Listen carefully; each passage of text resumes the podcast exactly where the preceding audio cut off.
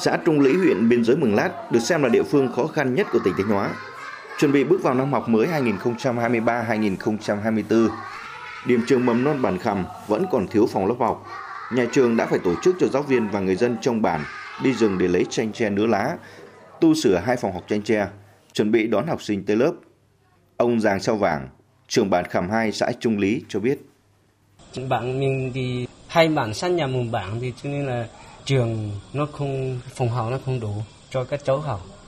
Cũng uh, huy động uh, từ uh, nhân dân toàn bộ là ủng hộ để uh,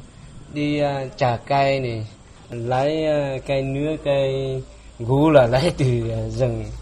sang để uh, coi như là tu sửa.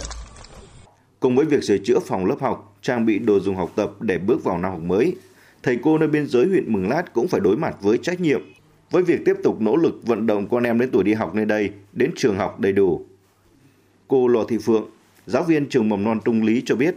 thực tế nhiều tháng qua thì giáo viên đã phải đến từng gia đình để giả soát vận động học sinh tới lớp.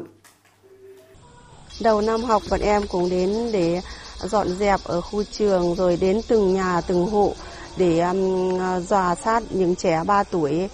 bọn em là đi từng hộ gia đình một động viên và khích lệ các cháu để đi học đều đúng ạ. Tuy nhiên ở đây là cái khu dân cư thì một số phụ huynh ấy, họ cũng đi làm xa còn tiếng thì nói chung là phụ huynh nhiều phụ huynh là không biết nói tiếng Trung cho nên bọn em cũng rất là khổ à, đi học thì ở đây là các cháu là cũng vất vả một vấn đề nữa được quan tâm đối với giáo dục miền núi ở Thanh Hóa bước vào năm học mới là nhiều học sinh nhà sai trường việc chuẩn bị cơ sở vật chất đảm bảo cho các em ăn ở bán trú được đặc biệt quan tâm. Tại trường Trung học cơ sở Hiền Kiệt, có 5 học sinh nhà sai trường phải ở nội trú. Những ngày qua thì giáo viên đã quét dọn chuẩn bị nơi ăn ở, chuẩn bị đón học sinh đến trường. Thầy Lê Mạnh Hùng, hiệu trưởng trường Trung học cơ sở Hiền Kiệt thông tin. Đối với hai bạn đặc biệt khó khăn thì các em được hỗ trợ theo cái chế độ bán trú.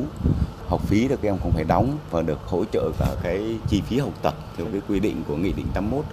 Vâng, thì cái này thì nhà trường cũng tư vấn cho phụ huynh cũng như giới thiệu về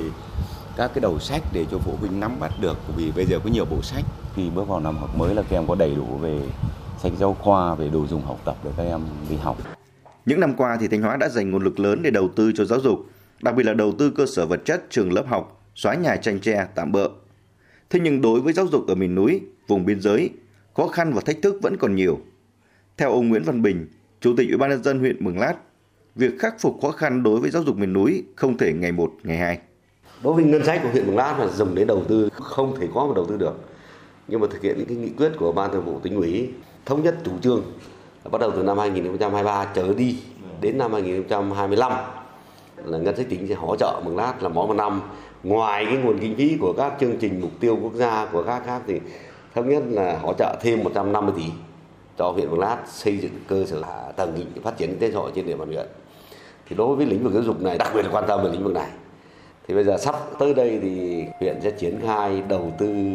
xây dựng cơ sở vật chất các trường lớp học trên địa bàn toàn huyện thì đáp ứng được cái, cái việc thiếu phòng học với nhà công của giáo viên trong thời gian tới. Năm học 2023-2024, tỉnh Thanh Hóa có hơn 2.000 cơ sở giáo dục với gần 29.500 lớp, gần 900.000 học sinh các cấp Mặc dù khó khăn đối với giáo dục miền núi còn nhiều, nhưng sự quan tâm, chia sẻ của cấp ủy chính quyền các cấp, tình yêu nghề, nhiệt huyết của đội ngũ người thầy khắc phục phần nào những khó khăn. Bạn làng yêu ơi em rời phố thị vượt núi băng rừng cõng cai chữ lên non dẫu nắng mưa hay mùa đông xa lạnh cùng các em thơ vượt núi đến trường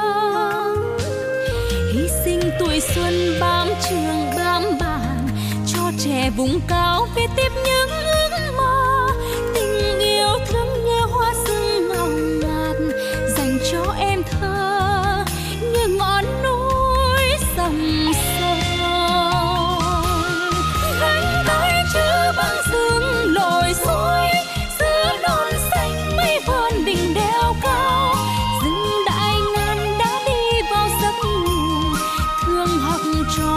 chưa ấm chưa no